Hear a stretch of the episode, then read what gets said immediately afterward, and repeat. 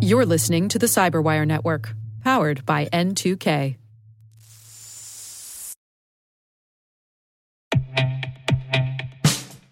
And now, a message from Cyberbit.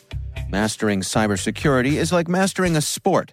You build muscle memory through rigorous practice, then you train as a team to foster cohesion while operating under pressure. Like athletes, cybersecurity professionals thrive on hands on simulation. But traditional courses, certifications, and open source labs won't build you a winning team. You need Cyberbit. Cyberbit offers a hyper realistic simulation environment for your SOC, IR, and C suite to refine your skills, all using the market leading SIEMs, EDRs, firewalls, and WAFs they use every day. Cyberbit is offering Cyberwire listeners a free live fire exercise. Sign up your team now at cyberbit.com slash cyberwire.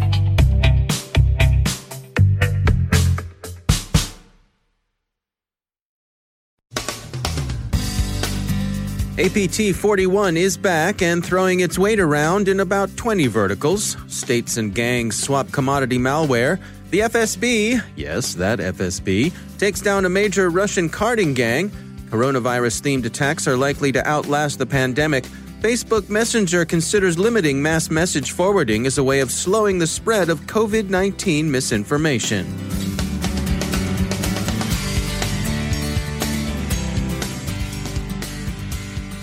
From the Cyberwire studios at Data Tribe, I'm Dave Bittner with your Cyberwire summary for Wednesday, March 25th, 2020.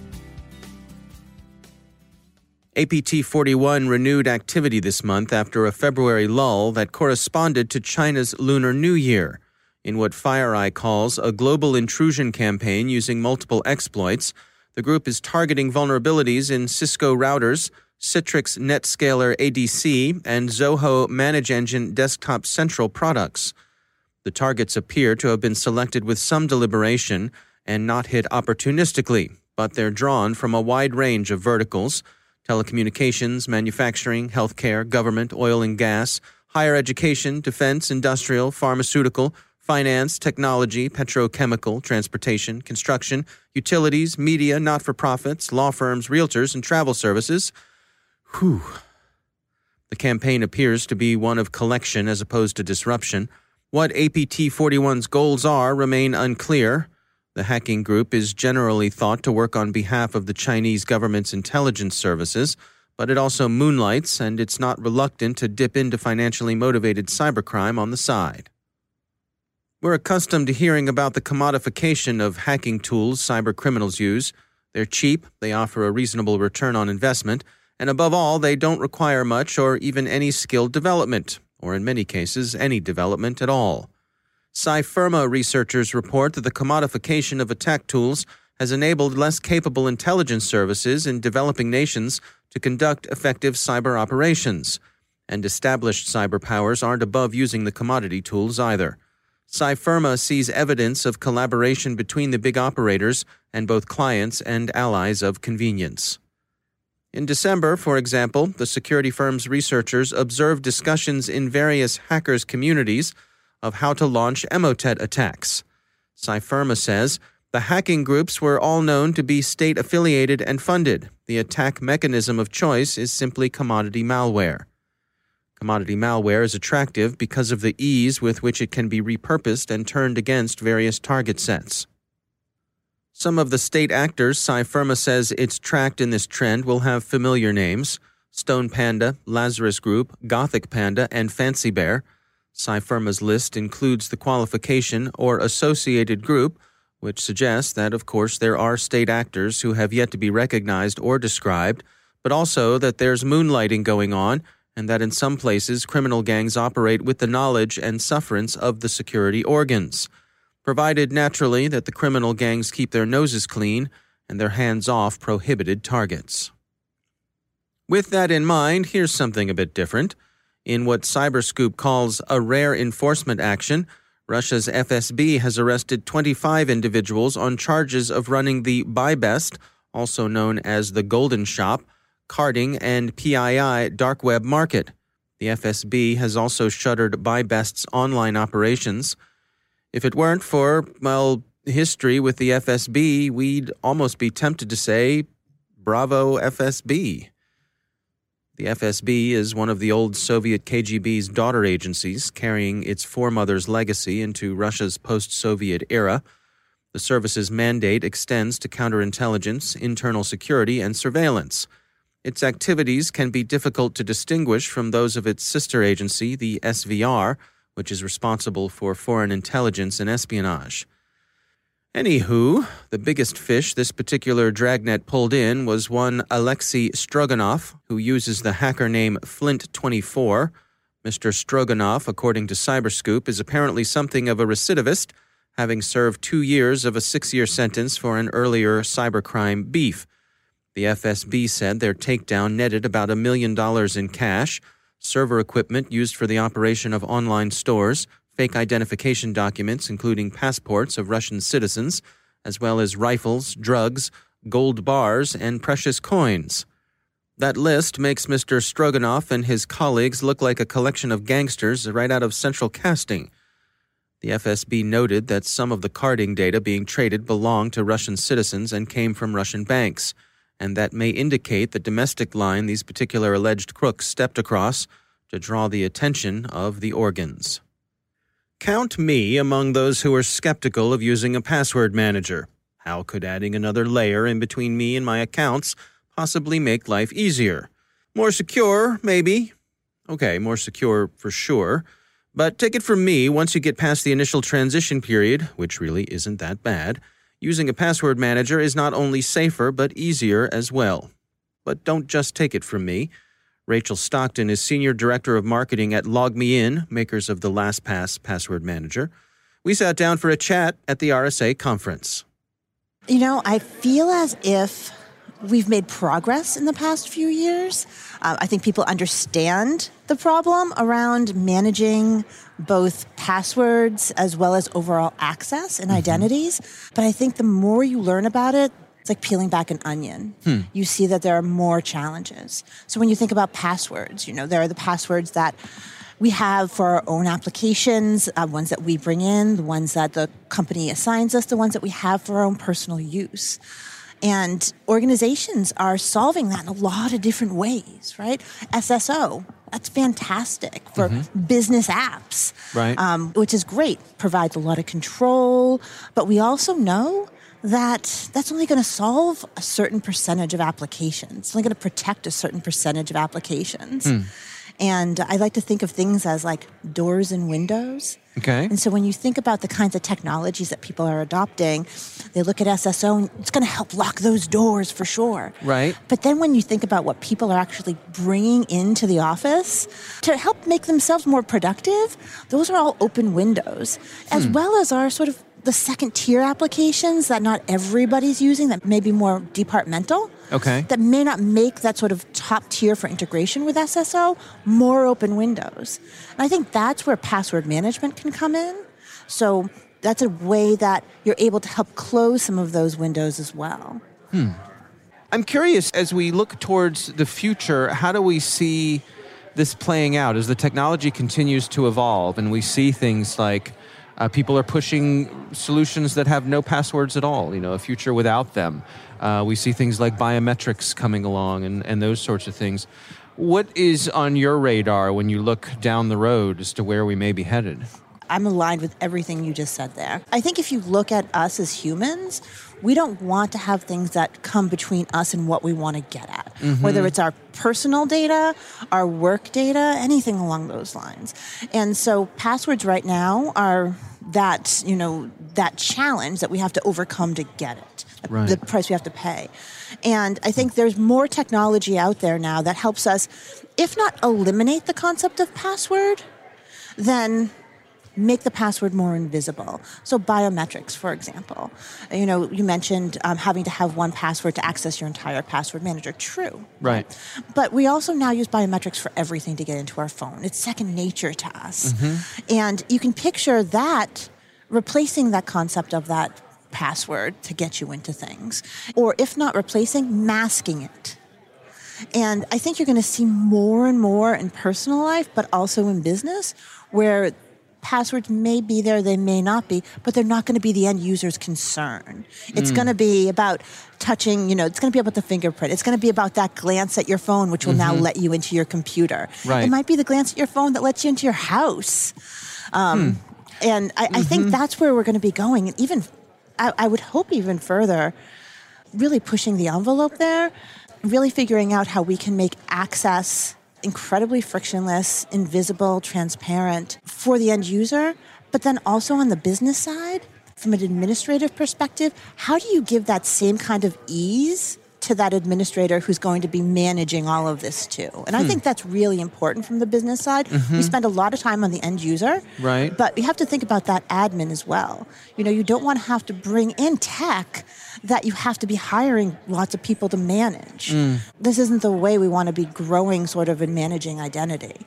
So I think we have to be considering that as well. How do we make sure setting it up, setting the right policies, all of those things, maintaining it is really super simple. Um, so I think it's simplicity all around. That's Rachel Stockton from LogMeIn. The Wall Street Journal, noting the patience of both intelligence services and the larger criminal gangs, points out that the fallout from coronavirus can be expected to affect cybersecurity for weeks or months after the pandemic abates. Some bad actors won't wait, and Business World reports that the Philippines Department of Information and Communications Technology sees a heightened risk of attacks on hospitals and other healthcare facilities. Attempts against healthcare facilities and organizations suggest that some criminal assurances that they'll leave essential services alone during the pandemic are empty and idle. The healthcare sector should by no means relax its cyber guard. The services it provides and the information it holds are more valuable than ever, and there's no reason to think this will have escaped the criminals' attention. In an attempt to inhibit the flow of misinformation about COVID 19, Facebook Messenger may limit users' ability to mass forward messages, Naked Security reports. The ability to quickly disseminate mass messages has been seen as a problem for Facebook before, especially in cases of mob violence incited online in various South Asian communities. The cap on distribution now being considered would, Facebook hopes, at least slow down the rate at which misinformation and disinformation spreads. And finally, we close with some good news from our community. Exabeam's Chris Tillett, one of the cybersecurity industry's early COVID 19 sufferers, seems to be on the road to recovery, the local Connecticut news service Good Morning Wilton reports. We congratulate him, hope his prognosis stays positive, and send our best wishes to his family.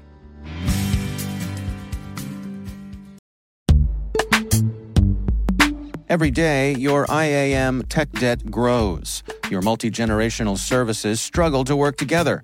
Building an identity fabric can fix this. It makes all your identity tooling stronger and allows you to connect any app to any service you want to use with zero coding, zero maintenance, and zero app downtime.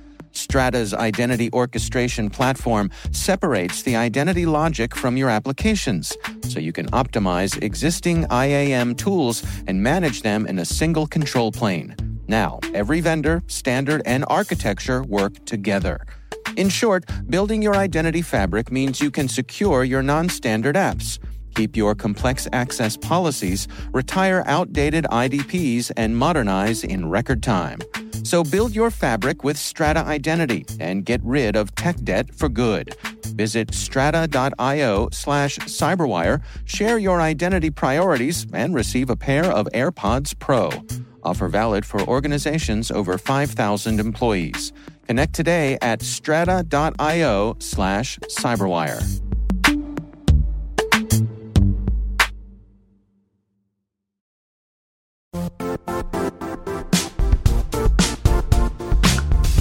The IT world used to be simpler. You only had to secure and manage environments that you controlled. Then came new technologies and new ways to work. Now, employees, apps, and networks are everywhere. This means poor visibility, security gaps, and added risk. That's why Cloudflare created the first ever connectivity cloud. Visit cloudflare.com to protect your business everywhere you do business.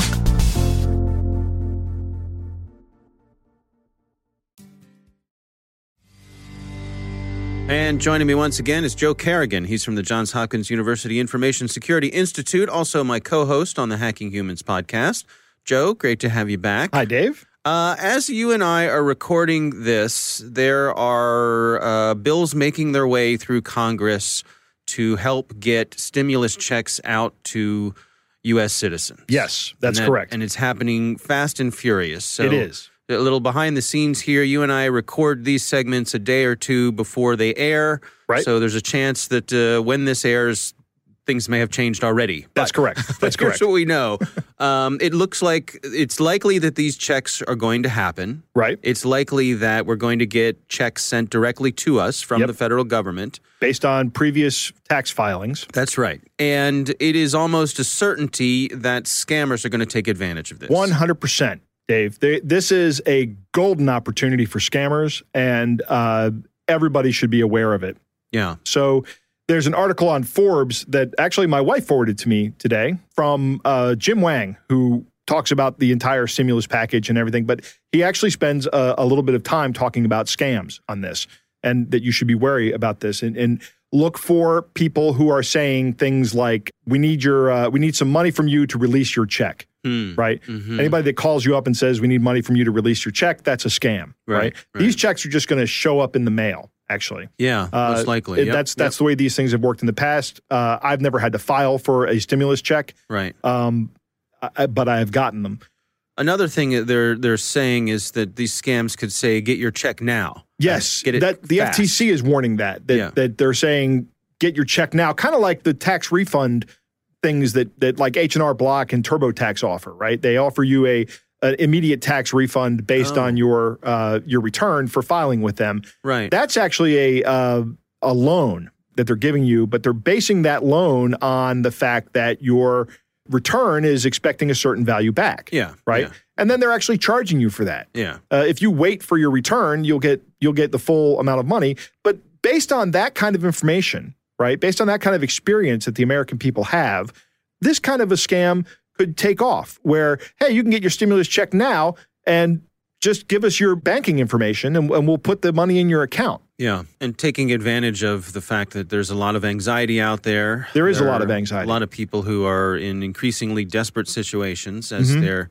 jobs go away. Right. Uh, sources of incomes dry up. So people are in need of this money. Uh, so it's, it's a good thing, uh, I suppose, that the money's going out, but everybody needs to be vigilant. everybody needs to be vigilant.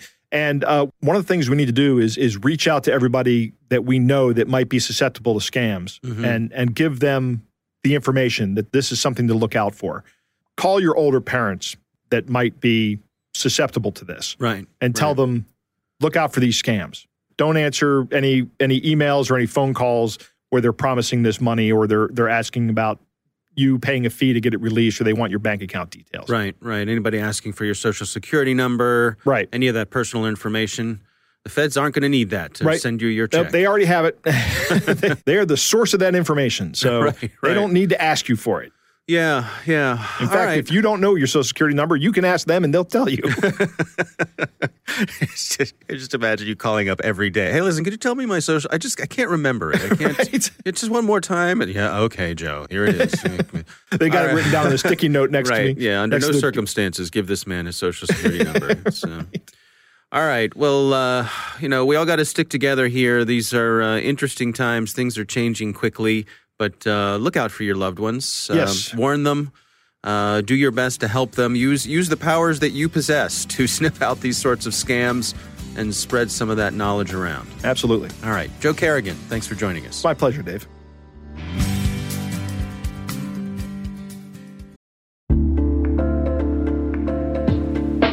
Are lengthy security reviews pulling attention away from your security program? With the largest network of trust centers, Vanta can help you streamline security reviews to win customer trust, save time, and close deals fast. Proactively demonstrate security by showcasing key resources like your SOC 2 or ISO 27001 and provide real time evidence for passing controls. And when a security questionnaire is required, Vanta takes the first pass for you. Visit vanta.com slash cyber to take a self-serve tour. That's vanta.com slash cyber.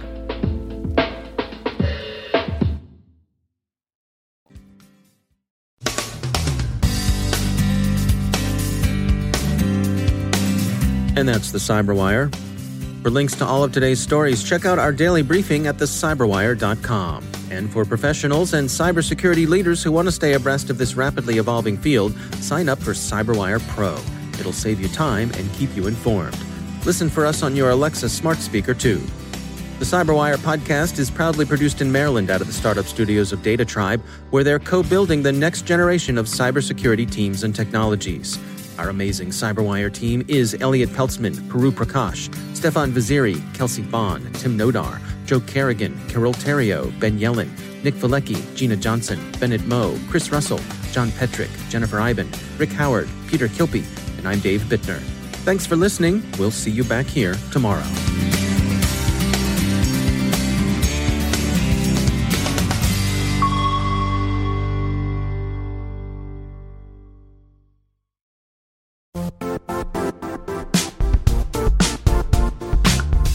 And now, a word from our sponsor, Zscaler, the leader in cloud security. Cyber attackers are using AI in creative ways to compromise users and breach organizations.